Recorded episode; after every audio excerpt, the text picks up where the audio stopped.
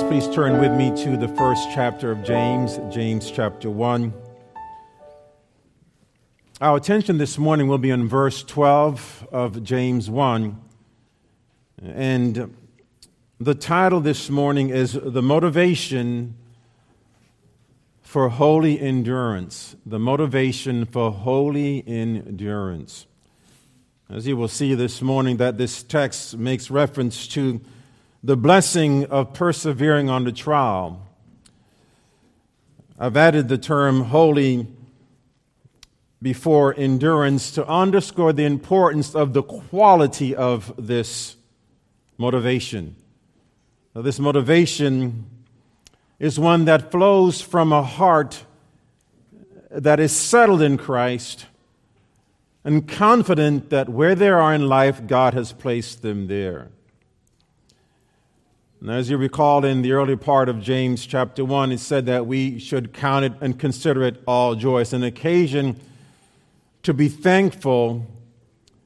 It's an also occasion to have the attitude of thanksgiving when we fall into various trials, multifaceted trials, multicolored trials.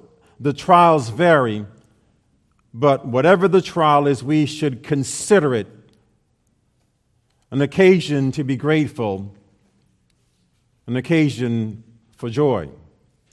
Now, when we think of the variety of trials, we, we can consider that there's some among us and some that we know who are in a perpetual state of a trial.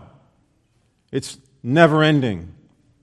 Some are born with the affliction.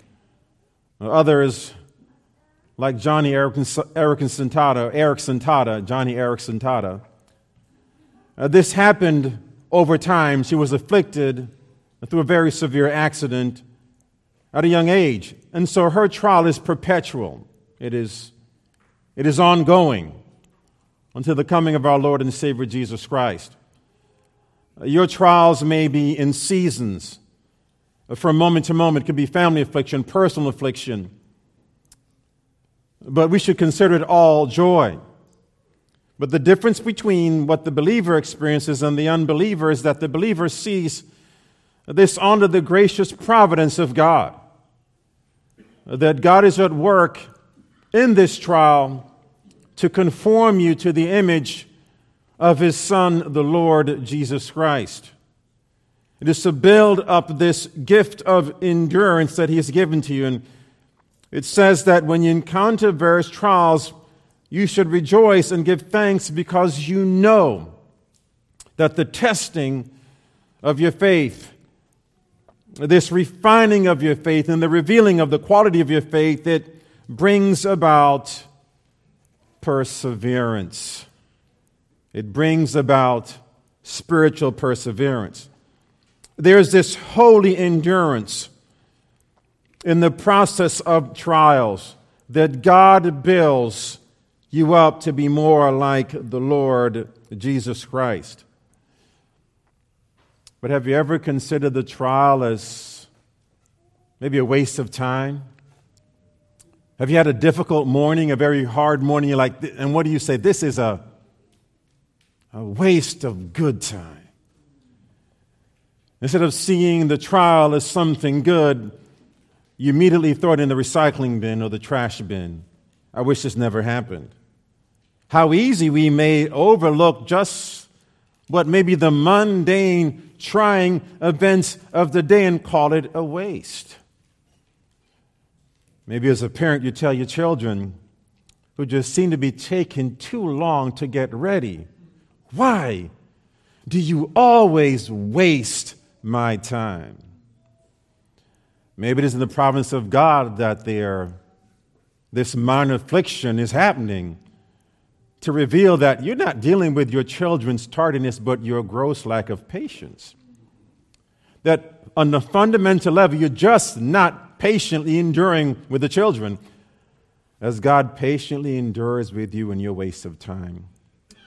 For example, instead of spending time in the Word and prayer, you'd rather entertain yourself. That's a, now that's a waste of time. Instead of focusing on spiritual things, you mind your heart and your thoughts on carnal things. That's a waste of time. But how patient is our God as he graciously leads us to a place of maturity, and he bears up lovingly with us. If there's one person who knows how precious time is, it is God. And so trials are not a waste of time. They are God's refining seasons, refining moments in our lives. And that is true when it comes to whether it is a, a trial that seems to be minor or something severe. The world will see trials as a, a waste of time. Why are you going through this affliction? You, you could better your situation. You can alter your circumstances. The world sees trials and hardships as a waste of time. And that is why, to some degree, they find hardships in marriages difficult and a waste of time, because they do not see it as God's pruning place, to sanctify, to mortify, and then ultimately, as James one twelve will say, to glorify. God pronounces, dear saints, his blessings. Trials are his grand workhorse, his workplace, his workstation, where he's conforming you and I to be like Christ. Trials are God's workplace. And he's building eternal priorities through your trial. Through your trial, he prepares you for the final reward of eternal life. James one, verse twelve says, "Blessed is the man who perseveres on the trial, for once he has been approved, he will receive the crown of life which the Lord has promised to those who love him." Verse twelve is a summary and a transition. It summarizes what the Lord inspired James to write in the first eleven verses of this chapter. But then it begins to, to set a, a very important principle or truth when it comes to trials or temptation. And one of the underlying themes as you look at this section is really your thoughts about God and what God is doing. What are your thoughts about God in the trial, or when the trial reveals this sin issue of the heart and it tempts you to sin and you sin? What are your thoughts about God? Do you believe that this trial was used by God for you to sin? Well, back to the early part of James one, it says, "To consider it all joy, my brothers." Verse two, "When you encounter various trials, knowing that the testing of your faith brings about perseverance, and let perseverance have its perfect work, so that you may be perfect and complete, lacking in nothing. But if any of you lacks wisdom, let him ask of God, who gives to all generously without reproach, and will be given to him. But he must ask in faith, doubting nothing, for the one who doubts is like the surf of the sea, driven and tossed by the wind, for that man ought not to expect that he will receive anything from the Lord. Being a double-minded man, unstable in all his ways. But the brother of humble circumstances is to boast in his high position, and the rich man is to boast in his humiliation, because like the flowering grass he will pass away. For the sun rises with a scorching heat and withers the grass, and its flowers falls off, and the beauty of its appearance is destroyed. So too the rich man in the midst of his pursuits will fade away." And then in the context, verse twelve, "Blessed is the man who perseveres on the trial, for once he has been approved, he will receive the crown of life which the Lord has promised to those who love him." Now back to the big picture of James. It is to encourage Christ like authenticity in every aspect of life. I did stress the importance of your thoughts about God, and including in that is to have a value judgment about trials and God in those trials. The value judgment is that trials are an occasion to be thanks, thankful because God is at work in the trial to mature you. Trials reveal and refine. And then when you lack wisdom for the trial in verse five, you ask God, and then you trust that God is is generous, or God is sincere, that he wants to give you the wisdom and he wants to help or enable you. That sincerity is a critical component to not only receiving wisdom, but trusting God in the trial. That no matter how severe the trial is, no matter how difficult the trial may be, that God has ordained this trial for your sanctification. And your objective is not to get out of the trial, but to remain strong in Christ in the trial. It is to remain under God's gracious affliction until God brings you out of it. You're not trying to reason your way out, bargain your way out, pay your way out, talk your way out. You are trusting God in that trial until God graciously brings you through it, matures you in it. And so this, this aspect of your trust and your confidence in God, in God is vital to bearing up in the trial, knowing that God is using that trial. Verse twelve, this morning, there are three motivations for holy endurance. And once more, this holy endurance is It's believers enduring with joy, with thanksgiving, with gratitude. When the world is dealing with hardship, just to give you a comparison, they're going to complain and bemoan the moment. They will ask why this is happening. The Christian rejoices in the moment, gives thanks in the moment, and they know why it's happening. See the difference? So critical, so vital. There is, uh, in James, he speaks uh, about this, this alliance with the world, friendship with the world is hostility toward God. Now, the context is, is different in, in this passage of James, but once again, one letter, you can apply that principle even as you consider trials. For you to have the wrong thoughts about trial is to be hostile toward the God who has ordained that trial for your good. So holy endurance has the virtue of a Christ-like response to the trial, thanksgiving, Christ-like maturity in the trial, sanctification, and also it applies God's wisdom in the trial. The world does the opposite. They will search social media, online, they will ask the so-called experts, the Doctor Phil's of the world, and uh, Uh, let me not give you other names of just depraved thoughts and suggestions. And, and yes, some believers eat those principles up. So, well, I watched this show and they were very helpful. No, they're not. They're harmful. They may have moments of wisdom that you give God thanks, but overall their position is not the glory of God. It's not sanctification. It's, it's, it's a better temporal circumstance, but as I reminded you earlier, there, there are some who are living in such hardship that is perpetual. What do we say to them in those circumstances? We say the same as we would say to all. That you give God thanks because you know that trials are preparing you for the future. The hardship, the difficulty is preparing you for the future. And so verse twelve gives the motivations for you to endure. And so the first motivation in verse twelve is that your trial comes with God's blessing. Your trial comes with God's blessing. There is a partnership, a relationship, an alliance between the trial and the blessing.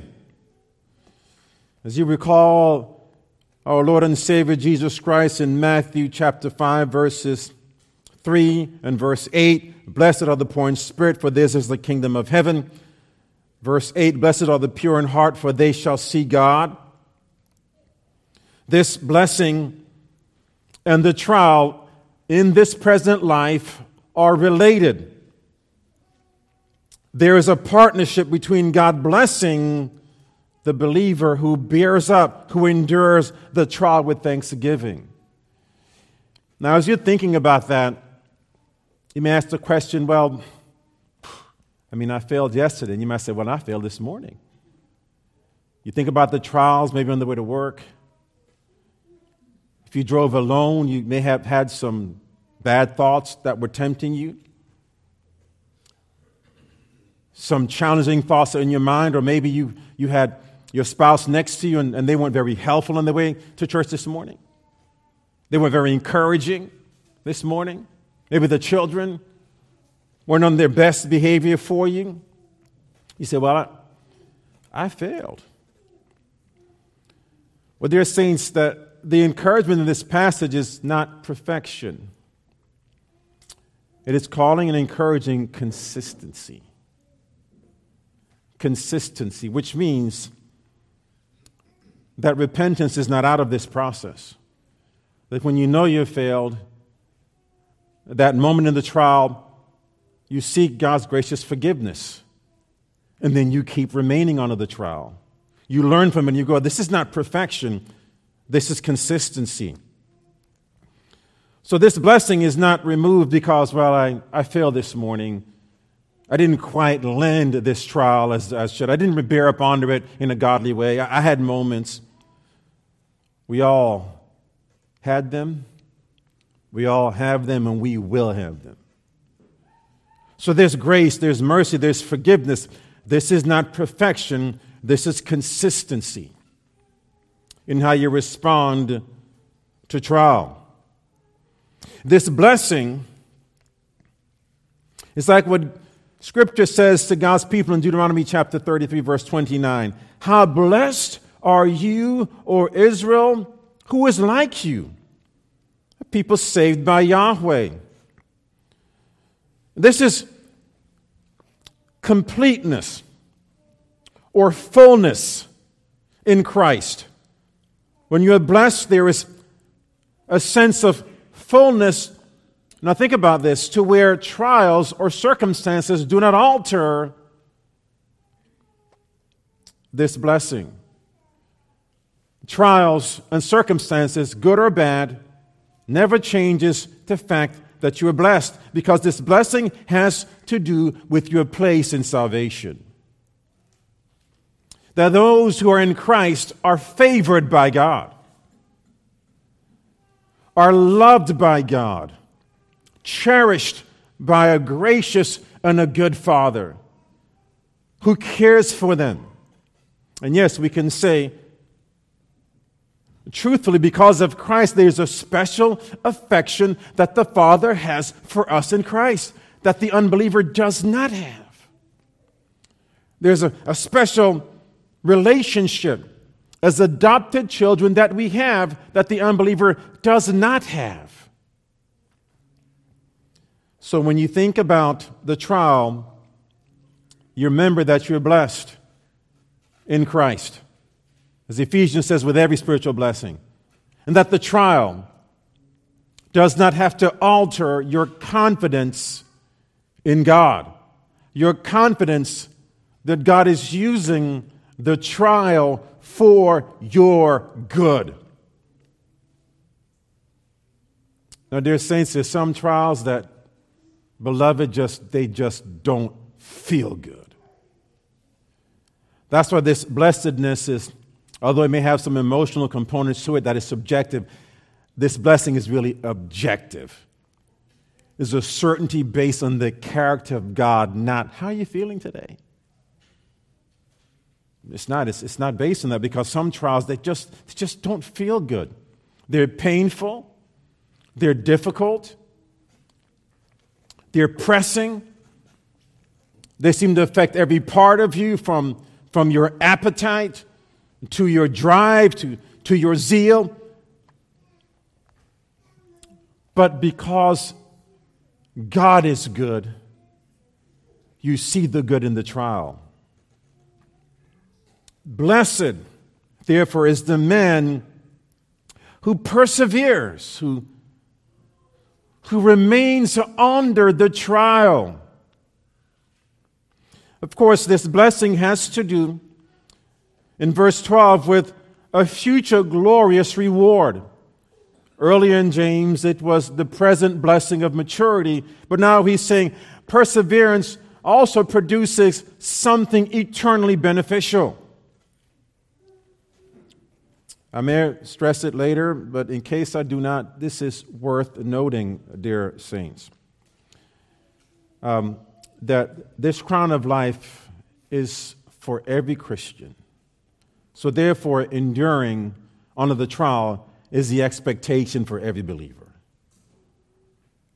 This is God's expectation for everyone, because it says it was promised to those who love Him. You cannot, and you will not be a Christian if you don't love him. It's for every Christian. This is for every believer, because if you are saved, you, you love him. You love him because he first loved you and gave his son, as the apostle said, as a, as a propitiation for your sins. In fact, repentance and faith is, is a sign not only of obedience, but love, because love obeys. So this is for every believer. The expectation is that we will all bear up under the trial. But what is necessary, as James says, is your disposition is important, right? Your attitude toward trial, your attitude toward life. Do you believe that you deserve good things? Well, as far as the gospel is concerned, you don't deserve good things. Apart from Christ, the gospel declares you have earned one thing. For all have sinned and fall short of the glory of God, and in falling short of the glory of God, you get what you deserve, and that is damnation. The one thing that you and I earn is death, and the one thing that we deserve is hell. So the Christian, with eyes open to see Christ and the gospel, they're amazed at God's goodness in salvation. Well, that amazing, that amazement continues in life. As you look at life, you do not consider or think that you deserve anything good if you have the right disposition toward the gospel in your own self. And so the trial, therefore, you see it as God's blessing, God's stepping stone to something glorious. It comes with God's blessing, this, this fullness in Christ, this completion in Christ, to where you know that you're fully complete in him. Therefore, trials do not make it the worse. You know, it's very helpful when you consider that to realize that if your trials appear to be harder than someone else, because you are complete in Christ and you're blessed because of Christ, then the severity of your trial compared to others is irrelevant because of Christ. Number two, the second motivation is that your trial is God's testing place. It is God's testing place. It says, "Blessed is the man who perseveres on the trial, for once he has been approved." Um, a very similar word to what we find in verse three, the testing of your faith. It's, it's to reveal what is there. It is to determine the value, the genuineness of currency, maybe of, of a painting or pottery. Uh, when we ordered some Bibles, and some of you ordered a variety of, of the uh, L S B translations, there was, there were some Bibles that were, as you know, right, genuine leather. And then there was another kind. It's called what? I had I had three different words, right? Faux, far. It's it's a faux of those who like real leather. It's far because it's fake. What is fake leather? But if, if you look at it, right, it's it's hard to tell unless they say it's not genuine.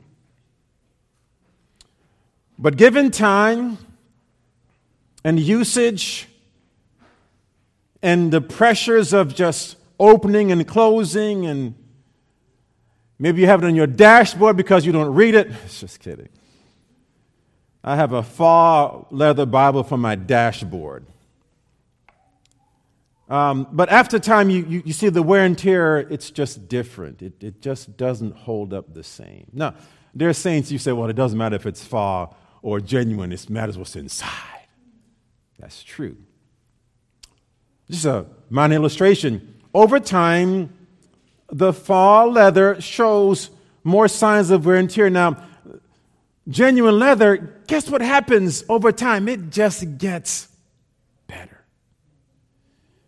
It might need a little bit of glossing off, a little shining, and, you know, a little T L C, but it holds up over time. The fall dies. It has cracks. The pages start to tear. The, the cover starts to tear apart. And all of a sudden, you, you might have a, a coverless Bible because it just it just doesn't bear up. Now, nothing against those of you who, who bought the, the fall. Just, just an illustration. Don't take it personal. Bring your fall next week. It may be fake, but the words in it are true. Well, there's a principle when it comes to what the trials of life are doing in your heart. It's revealing whether or not it's the genuine or the fake. Whether or not this is true, redemptive, sanctifying, glorifying salvation, or temporal, circumstantial, eventual religion. This is a, a, a holy divine vetting. God uses trials to lead you to glory, but on the way, it's a way to determine whether or not you're truly abiding in this eternal life. It is God's testing place. You would say, well, that doesn't sound motivating. It does to me. It's best to know that you're on your way now than to know you were never on your way then. It's good to know now where you stand with the almighty, righteous, just, and holy God now than to stand in eternally to realize that you were that, that fall attendee. You weren't real. There was no genuineness. A little smack here, a little attack there, and all of a sudden you fall apart like a fake book. This is motivation, not only for the Christian, but maybe the unbeliever among us who's uncertain about where they stand with God. Well, what helps are trials, adversity, afflictions.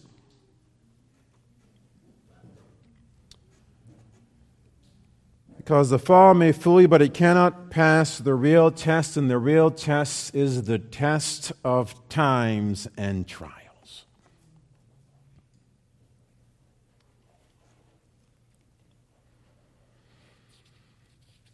For once he has been approved.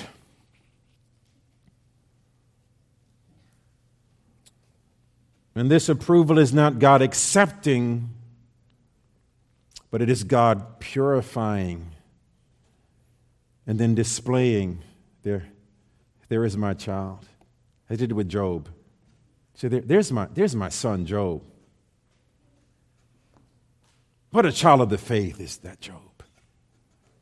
That's what it does. It, it's not, well, I accept you, God says. Now, oh, you really did great. I'm, yeah, I have to receive you. Yeah, you passed the test. No, it is, it is to display the genuineness of faith, the genuineness of trust, the genuineness of confidence in God's generosity. Now, we must realize, dear saints, that these trials are not merit stones, but they are stepping stones. God uses them. And as we get to the end of verse twelve, from one step, from one trial to another, it should lead you upward. Once more, that's, that's the approving part of, of the trial. Are the trials leading you upward? Are they? Are they leading you from, from one phase of glory? Is it a preparation, a process toward this future glorious heavenly joy in Christ? Is it? Once again, that's what the test does. It weans you off of your cares for this world. And oh, we, we just love our comforts, don't we? Especially in America. You just have to have to. Yeah, I have to have my Starbucks every morning. Just got to have it. Just, and then when you don't get it, you're shaking and shivering. Your nerves are all wrecking you. You're all over the place because I had to get my Starbucks. Comforts.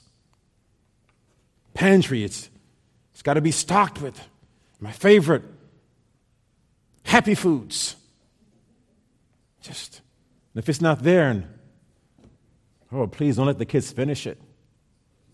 It's trouble. We're driven, instead of by trials, we're driven for comforts. But dear saints, once more, the value judgment is, is not seeing the comfort, but seeing the glory in the trial, the hardship, to give thanks, to, to be joyful and know that yeah, this, this is preparing me for the future glory, the glory to come. It's removing the, the dross and the scum and, and the filth and the buildup over the years of this, this earthly pleasurable drive and desire that I have, and it is driving my thoughts toward Christ and the glory that is to come.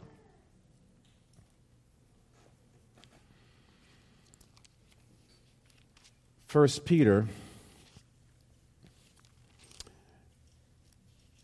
there are several similarities in this letter, and And uh, Peter, notice what the apostle says. In First Peter chapter one, verse three, "Blessed be the God and Father of our Lord Jesus Christ, who according to his great mercy has caused us to be born again to a living hope through the resurrection of Jesus Christ from the dead, to obtain an inheritance incorruptible and undefiled and unfading, having been kept in heaven for you, who are protected by the power of God through faith for salvation, ready to be revealed in the last time." Now, verse six says, "In this you greatly rejoice." Notice this, beloved. In this you greatly rejoice. Why? Even though, even though this is happening, now for a little while, if necessary, you have been grieved, and once again, by various multifaceted uh, trials, so that with the result that the proof of your faith, being more precious than gold which is perishable, even though tested by fire, may be found to result in praise and glory and honor at the revelation of Jesus Christ.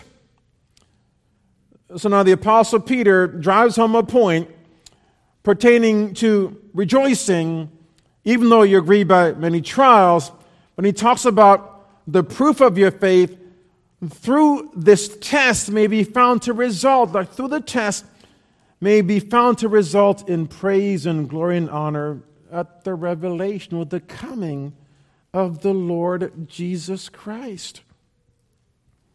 So as you're going through this test, Peter says, and it is a It's a strong test. It is a severe test for the saints. They were suffering greatly, most likely at the hand of Nero. And so you're talking about threats for your life because you are a follower of Christ. You only have one king. Your king is the Lord Jesus Christ. That didn't go very well with a lot of the leaders then, especially Nero. And so the trials were severe, but the trials were refining the saints. And you know what? These trials will do for the ain'ts. The saints stay, the ain'ts ain't staying.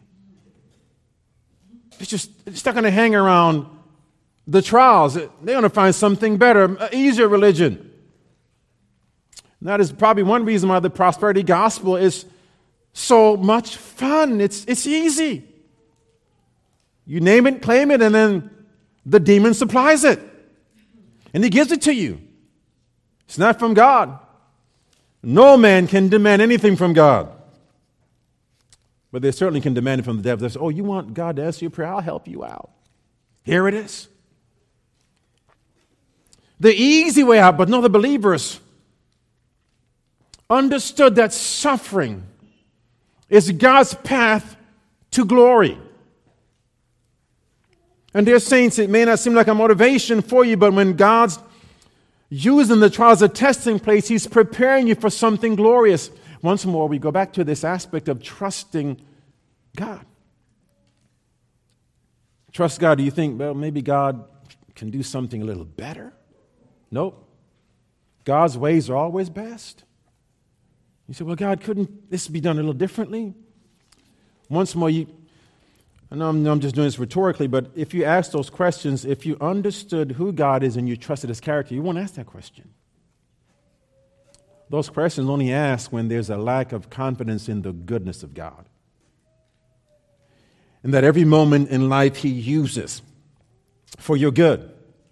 Look, dear saints, everyone's being tested, believe it or not. You don't have to be a Christian to be tested or life to be hard or life to have trials in life, that is. But it's it's certainly good and comforting to know that it's not a waste of time, as we said earlier. Can you imagine the unbelieving world going through hardships and afflictions with cancer and, and tumors and bodily affliction? One famous act, actor has, has dementia and his, his family don't know what to do. It's like he's suffering and, and like there's, there's just no hope. No hope. We're in a sinful world. We're going to suffer, but it is so beautiful that God redeems every moment. Including our suffering, He does something good with it. That, to me, should be encouraging because we'll all face difficult times. There's going to be some loss. There will be sorrow and death and grief and affliction. But the beauty is that God uses it to refine your character and to prepare you for the future. I was thinking about that and what the Apostle Paul said in Second Corinthians. You recall that passage. You know that Paul is is defending his apostleship, but he couldn't help but declare the gospel because he's a minister of the new covenant. And, and he says, we, we don't lose heart since we have this ministry and we receive mercy. This is a ministry of mercy. We're not going to retreat to, to crafty sermons and, and, and tricky sermons. And you know, we're not going to bring in the mariachi band on, on Spanish month and the urban band on Black month and And then the Caucasian band on July and Independence Day. We're not going to do that. We're not here to attract the masses. We're here to glorify the Master. The preaching glorifies Christ. Now, just as an aside, that's also trying for the pastor and the preacher. It's a trial for the preacher because it is easy to attract the masses. Right? Just have something palatable for them, something they enjoy, some, some type of honey for the bees. And they'll come buzzing. Say, Sunday, we have this great comedian, this entertainer is going to come on Sunday. I mean, one church actually had an entertainer come on the Lord's Day. Sorry, my bad. Please, saints, one quote church. Paul says, we renounce these things. But then he goes on to say this later on in, in Second Corinthians chapter four. He says, therefore we do not lose heart. He repeats what he said in verse one in a similar way. But he says, but though our outer man is decaying, yet our inner man is being renewed day by day. For our momentary light affliction. All right, now Paul, come on. Paul may have not experienced some afflictions that we have. Maybe that's why he says that. Well, you look at chapter eleven, Paul had some severe affliction. You recall uh, a number of those things, right? He says, I've been, three times I was beaten with rods. Five times from the Jews, forty lashes less one. They cut, they cut him some slack and only gave him thirty-nine.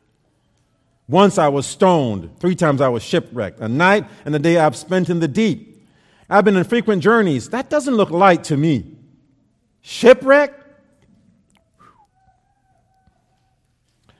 We were flying back uh, yesterday, and you know, when you're like thirty-something thousand feet in the air, and um, you know, you have two pilots, and they're human. You have to trust somebody in those moments.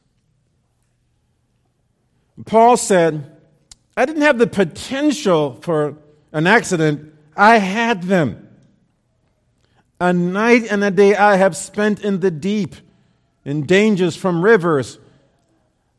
That's not light. So what is he saying? In chapter four, he's saying that in comparison, he says, for this momentary light affliction is working out for us an eternal weight of glory far beyond all comparison. So what's happening now is leading to this great, glorious future. It's working out for us an eternal weight of glory far beyond all comparison. So he says it's momentary in comparison to the future glory. It's light, but it is heavy. But God is using it for an eternal weight of glory far beyond all comparison. So what James is saying is not foreign to what the church held to. But in the twenty-first century America, we don't always hold that dear to our heart. So let this text motivate you. It is God's testing place to set your heart on the future. And that is a third. It is your trial is preparing you for the crown of life. Your trial is preparing you for the crown of life. Blessed is a man who persevered under trial, for once he has been approved, he received the crown of life which the Lord has promised to those who love him. Of course, when an athlete would win an event in the first century, he'd receive a, a crown or a wreath over his head, crowning him as a victor. Paul illustrated that in First Corinthians chapter nine, verse twenty-five. In the modern Olympics, winners receive a gold medal. But what I just mentioned in, from First Corinthians nine twenty-five has more of the Greek-Roman context to it. I would say that James is probably using a Jewish word picture, either as a reference to a royal crown, as in Second Samuel chapter twelve, verse thirty, when David's army defeated the royal city of Rabbah and took the crown from the defeated king's head, and it was placed on him. Or the crown is a picture of the honor that God gives, as Peter says in First Peter one, verse seven, we read that God promises an unfading crown of glory. In James, this crown is also unfading. It is the crown of life. That crown is either a living crown, or James is saying that life is the crown. That is eternal life.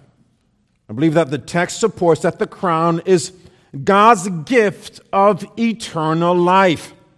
Now, this is not something that we earn. This is not meritorious. This is a promise from God, but it is also attached to the believer's enduring trials. This is critical so that this does not become works-based. This motivation is not to earn something in your own power. It's to receive something that is already promised to you. It's to receive what is already promised to you. But in that promise, there's a responsibility on the Christian's part to bear up under the trials, because God in His providence, as you travel through this world, He's connected your trials with this glorious crown of life, this glorious reward. If you recall in Revelation two, verses eight through ten, that promise also comes from the Lord Jesus Christ. And that is the only place where this crown of life is mentioned. It's mentioned by the Apostle John in Revelation chapter two. The church in Smyrna, So the angel, and to the angel of the church in Smyrna write, verse eight of Revelation two, this is what the first and the last who was dead and has come to life says, I know your tribulation. And here it is. Here's, here's hardship now. Similar to what James is referring to. I know your tribulation and your poverty, but you are rich. And the blasphemy by those who say that they are Jews and are not, but are a synagogue of Satan. Do not fear what you're about to suffer. Behold, the devil is about to cast some of you into prison, so that, here it is, you will be tested, and you will have tribulation for ten days. Be faithful, not until you get out of the test, Be faithful, dear saints, until death, and I will give you the crown of life. Now, this command, exhortation, is not just for the church in Smyrna, because they are not the only ones who did and suffered or who faced hardship or trials. This is for every believer. He who has an ear, let him hear what the Spirit says to the churches. He who overcomes will never be hurt by the second death. This is for all the believers. So once more in this text, faithfulness, enduring, trusting God, confidence in God is tied to the crown of life. This is not meritorious. It is the mark of the Christian. It, it is, it is how we are branded. Bearing up in trials with, with bold confidence in God, with a trust in God. We don't waver at God's promises. We trust in God's word. This is the mark of the Christian. This is not get this so you can attain this. No, this is you're attaining this because you are a Christian. You will receive this because you are in Christ. And so the trial will not alter that. It only accentuates. It reveals that reality. It makes it clear. It makes it true. So, through trials, God paves the path to the crown of life. God is preparing you, dear saints, for that life through trials, through hardship.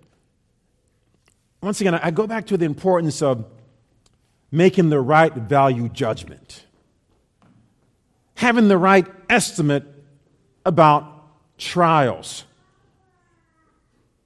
to rejoice, not to regret, to give thanks, not to grumble.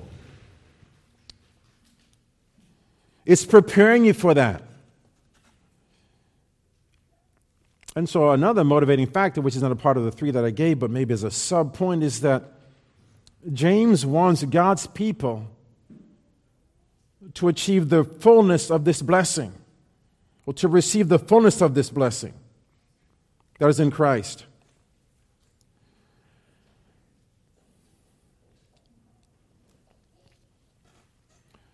It's also, I think, important to keep this connected with progressive sanctification. There is the progressive part of sanctification, day by day, moment by moment, we be conformed to the image of Christ. We're not sinless, but through the course of time, we will sin less and pursue more righteous virtues.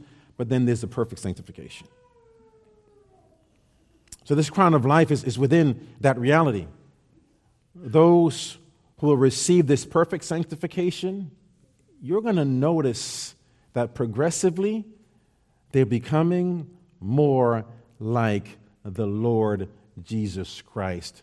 Dear saints, an encounter with Christ doesn't produce less of him. An encounter with Christ and his word produces more of him. He's glorious. And he's so attractive that you would desire to be like him. That is a gift in salvation. That's what this crown of life is. It, it is receiving in the future, but in doing so in such a way that you're pursuing it now in this present life, and it is through trials. It is through trials. And then at the end of verse twelve, it says that the Lord has prepared this or promised. Of course, in the original text, it doesn't have the Lord's name in it. But it's the Lord or God has promised to those who love him. Those who love him. Once again, he's prepared this trial. He's promised something glorious in the trial, but also in the future. And then it is something is prepared for those who love him. And this is not some light statement that James makes here. This is a profound truth. Because he says, it says this at the end of his treatment on trials. That you love him. Even as you are in the midst of the trial. The love here, dear saints, it is, it is continuous. It's, it's uninterrupted. Now, this is your love for him. This is not his love for you. His love is not uninterrupted. It's perfect. It is infinitely good. Yours is not perfect, nor is it infinitely good. It is not infinitely pure. But once again, let's go back to the word, the disposition of the heart. The general tendency of the heart is love toward him. It's continuous. It is what characterizes you and what identifies you as someone who loves him. Now, you, you your love doesn't change because of the trial. So let me ask you a question. I'm going to look back at John just to illustrate this, but let me ask you a question. Have you ever noticed um, that it's harder to tell God you love him when things are bad, or you say bad or hard? Or has it been the same? Right? You, you have the same response, okay? Something just hits you, it's like, whoa, this. Then you, in your heart comes this thought, okay, you're supposed to say, you know, blessed be the name of the Lord who gives and takes away. You, you worship him, you give him thanks. And you say, well, Father, I, I'm so grateful. I, I love you so much. Okay, in the trial, have you gotten to a point in the trial where you say, well, Lord, I, now I actually love you more in the trial than I did before? It's incredible. Have you ever thought about your love for God in trials? And sometimes as Christians, we don't examine ourselves enough, but we should. What, what, is, what, what are your responses to hardship? Do you tell him you love him? Oh, he said, oh, no, not really, because, you know, when me and my wife are going at it and we have our problems and our issues, yeah, we don't really tell each other we love each other. Ah, so it's not continuous, huh? You can't tell your spouse you love them. Parents to children, can you as parents tell your children you love them after you've corrected them? Can you hug them and kiss them and express your tender affections for them?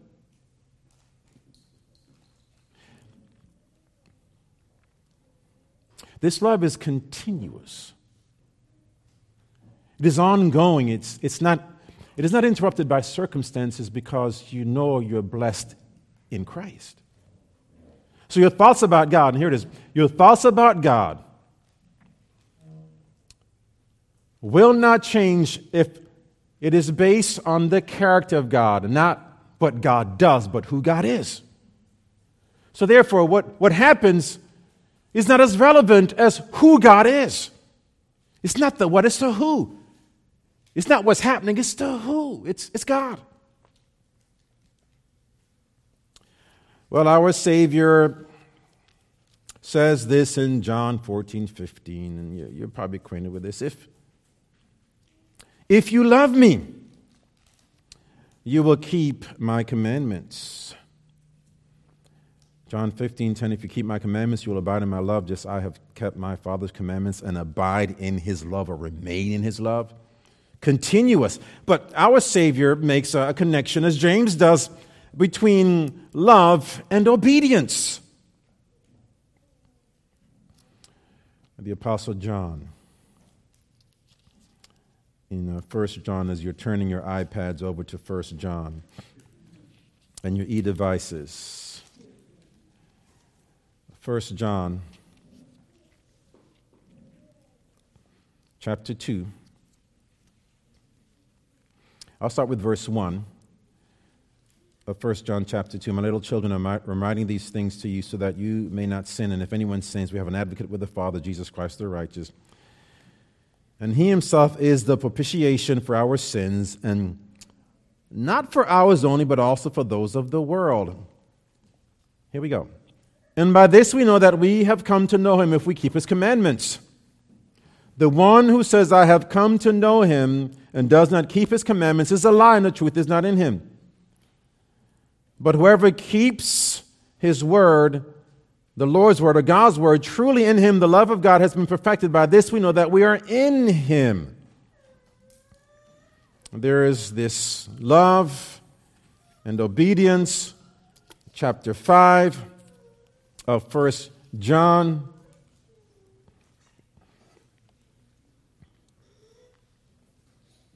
Verse three, for this is the love of God, that we keep his commandments, and his commandments are not burdensome. But then where's this love rooted, this love?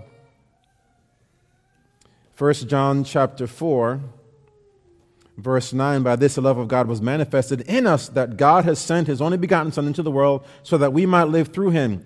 And this is love, and this, where, this is where our response of love comes from. Not that we have loved God, but that he loved us and sent his Son to be the propitiation for our sins. Beloved, if God so loved us, we also ought to love one another. No one has beheld God at any time. If we love one another, God abides in us, and his love is perfected in us. So, of course, this uh, love is seen in not only the vertical, but the horizontal, our love for God and our love for each other. So the response of love is based on what God has done in offering up Christ for us. So therefore, every Christian who's in Christ loves him, and they have this promised crown of life which God, who cannot lie, promises to give to them. So now, do you see trials as a blessing leading to the future glory, preparing you for this crown of life that God has prepared?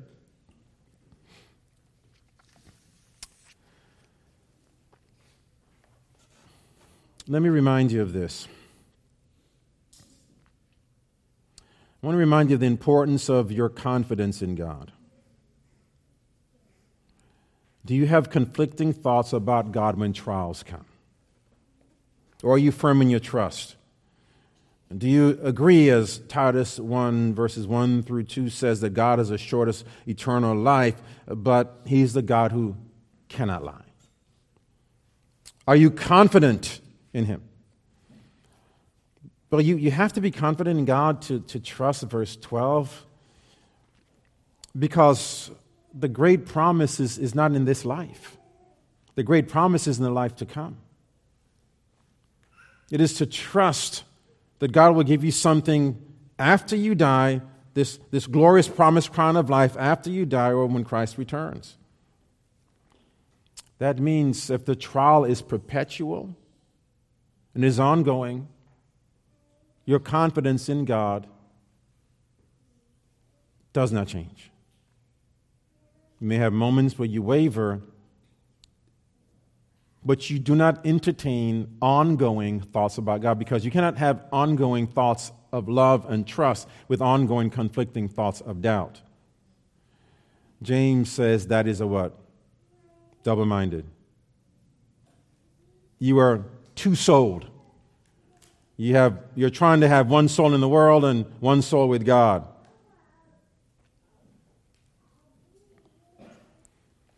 Uh, number two, let me ask you this question. Is your love for Christ unchanged during trials? Can you tell him you love him and express this love and thanksgiving to God? Or do you treat him like just a normal friend? You know, your friend, they upset you or you're disappointed, you're sad. I'm not saying you should respond that way. Well, guess what? You, they call, you don't answer. You see the call. You have caller I D now.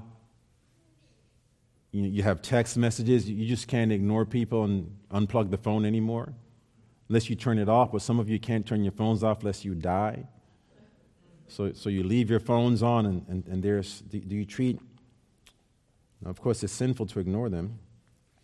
But how much more your Heavenly Father? Do you express thoughts of, of gratitude and, and, and thanksgiving to him even in the midst of trials? Is your love steady or continuous? Then there's another one, maybe to illustrate and to help. I did refer to Job, but then this question is, what if God seems hidden? What if it seems as if you, there, there's, there are no concrete answers as to what's going on, and you don't really feel the help or sense the help? Um, I looked back at uh, Job and Uh, Job is before Psalm. If you would like to turn there with me, I think that will be helpful. It's before the Psalter, before Psalms. You have Job.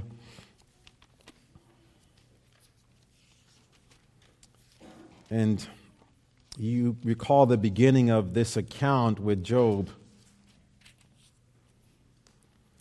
Uh, Job says, uh, chapter one, he was blameless, upright, fearing God, and turning away from evil. He had seven sons and three daughters, so he had a, a full family. Ten children. He had the sheep, the camels, oxen, so things were going well. But then Yahweh said to Satan, "From where do you come?" in verse seven. Then Satan answered and said, "From roaming about on the earth and walking around it." And then Yahweh said to Satan, "Have you set your heart upon my servant Job? For there is no one like him on the earth, a blameless and upright man, fearing God and turning away from evil."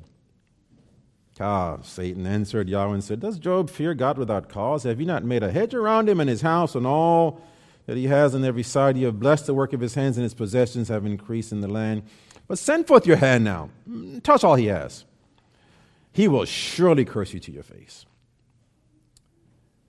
And then Yahweh said to Satan, "Behold, all that he has is in your hand. Only do not send forth your hand toward him." So Satan went out from the presence of Yahweh. And of course, that is the beginning of just a cascade of events, of tragedy, of, of bodily affliction, of sorrow, of pain.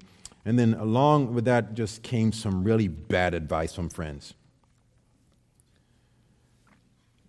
But this is, not only do you see that this is a sovereignty of God, and there may be reasons unknown as to why God puts us through the trials, but there is an answer in Job on a personal level for us to consider as we think about James. In chapter twenty-three, uh, James is responding uh, to one of his comrades, Eliphaz. So Eliphaz actually makes some helpful statements, but not the right context. He raises accusations, and so his counsel is poor because he's not asking questions, he's making false assumptions. So in chapter twenty-three, Job believes that he has a good argument. Eliphaz is wrong, and he has a good argument to present before God. But then he says in verses eight and nine, he's uncertain as to what God is doing, or even that's, if, if it's possible, because he says, "Behold, I go forward, but he's not there. I go backward, but I cannot discern him. When he acts on the left, I cannot behold him. He turns on the right, I cannot see him." Well, that is amazing and a profound truth. Job says, I, I mean, I give up. God is, he's the Almighty, and I have no idea what's going on. But notice what he says in verse ten. You know, he's not clear. He doesn't always have clear answers. He doesn't always grasp what he thinks he should. What he does is he relies on his trust in God. So it says in verse ten, "But he knows, God knows the way that I take. When I, when he has tested me, I shall come forth as gold." Now in verse ten, Job is either saying that God knows him and is aware of his circumstance. That's one possibility. Or it could mean that Job is confident that God knows what is best. He knows the way I take. He knows what is best. And then here it is. "And when he has tested me." So he knows that this test is from God. And so Job is saying, I may not understand everything. I want a lot of answers. I think I need answers. But this is what I know, that God knows what he's doing. God knows what he's doing. In our affliction, in our trial, in our tragedy, in our sorrows, God knows. So Job can trust that God cares for him. And so what does he do? He says in verse eleven, "My foot has held fast to his path. I have kept his way and not turned aside." So what Job is saying is that I don't think this affliction has something to do with what I've done wrong. God has something else in view. It's not for my wrongdoing. And James is saying, yes, there are some sins or some trials that are part of our sins. But James is saying, no, there are trials outside of us that is not sins that we've committed. But we're in a sinful world, and God uses these trials to sharpen us and to refine us.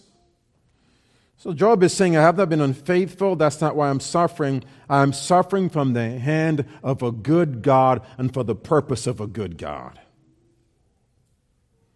So you can say, I know this much. I know God is at work, and it is for my good, from the hand of a good God. Dear saints, these trials are a blessing. These trials that you're facing, they're a blessing. Your trial, it is God's testing place, purifying, bringing more and more of this, this genuine authenticity of the Christian faith through trials. Sanctifies you and separates you more and more, not only from your own desires, but even from the world. It makes you distinct. But then it is preparing you for the crown of life. Don't run from the trial, nor am I saying run to the trial, because it's coming for you. No, I'm saying remain in the trial. There's eternal good in it from an infinitely good God. I can't help but go back to this, this posing question is, what are your thoughts about God from day to day? Then what are your thoughts about God in the trials? Does it change? Do you edit those thoughts? There's this love that James speaks about. It, it, it is cultivated in sanctification, and a part of sanctification, trials.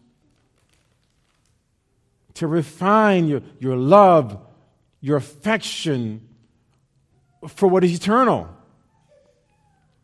Paul says it's preparing you. It's, it's turning your eyes away from the temporal, fleeting, momentary, transitoriness of this life.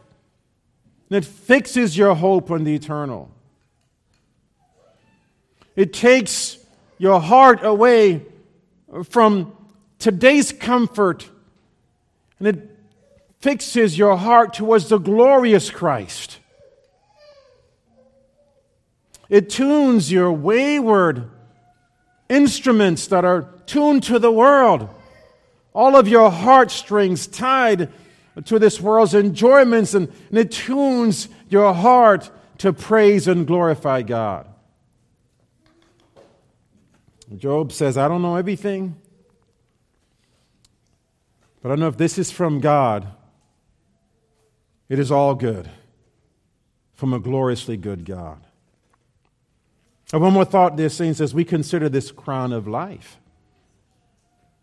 You and I have to evaluate day by day what we're really living for. Are we living today in hope of a future glorious return of our Savior, Jesus Christ? Or are you in, are we now modern-day saints? I just want to know how God can help me in the here and now.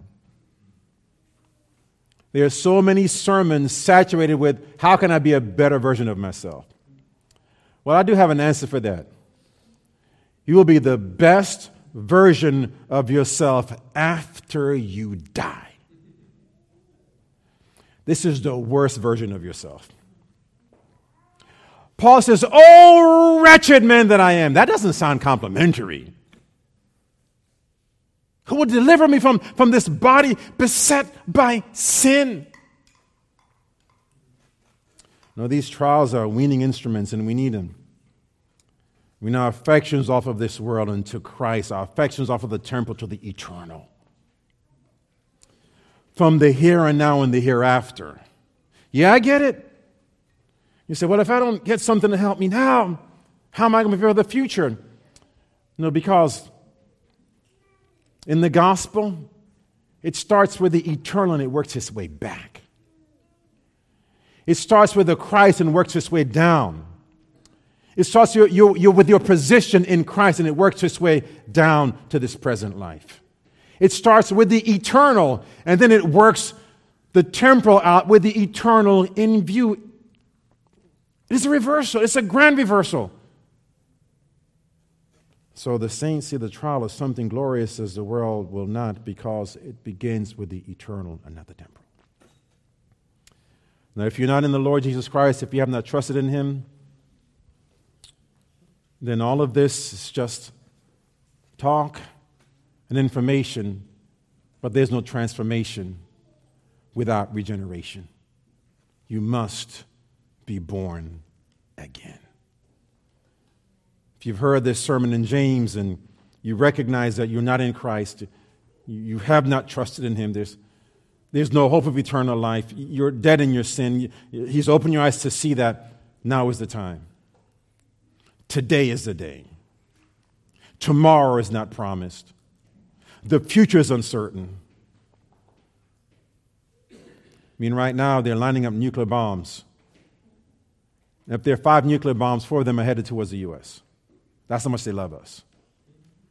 Disaster is probably imminent, and I'm not trying to strike fear. It's just tomorrow is just not promised.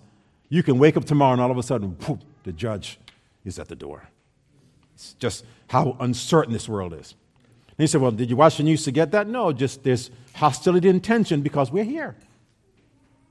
You just need one madman in this one, and we have more than one who's sitting in office. You just need at least one to press a crazy button. You say, well, that ain't going to happen unless God, yes. And what if that's one of His means? See, the Christian is not living in fear.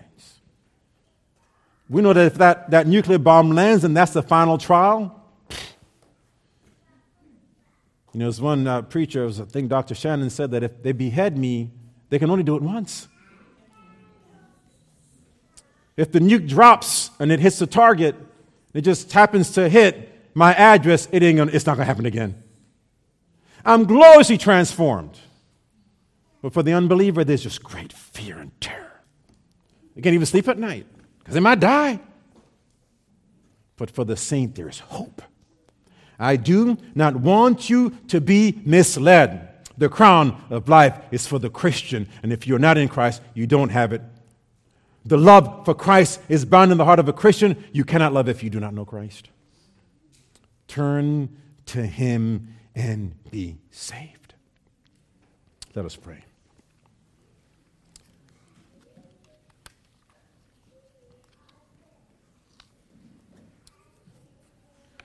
Thank you, Father,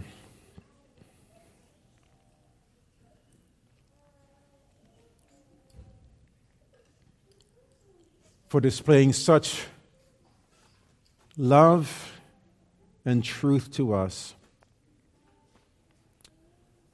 May your saints rejoice in trials, knowing that you are at work, confident in your sovereign goodness, resting in your impeccable character,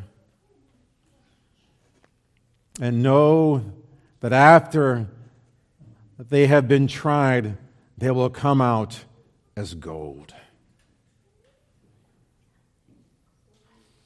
That in the process of trials, it is revealing the character of our faith, as it did for Job, who was blameless. And also when there are areas of imperfection, it continues to purge as it reveals, so that we may be, com- that we may be perfect and complete, lacking in nothing. I pray that we will rejoice and give thanks to you for blessing us to see trials the right way.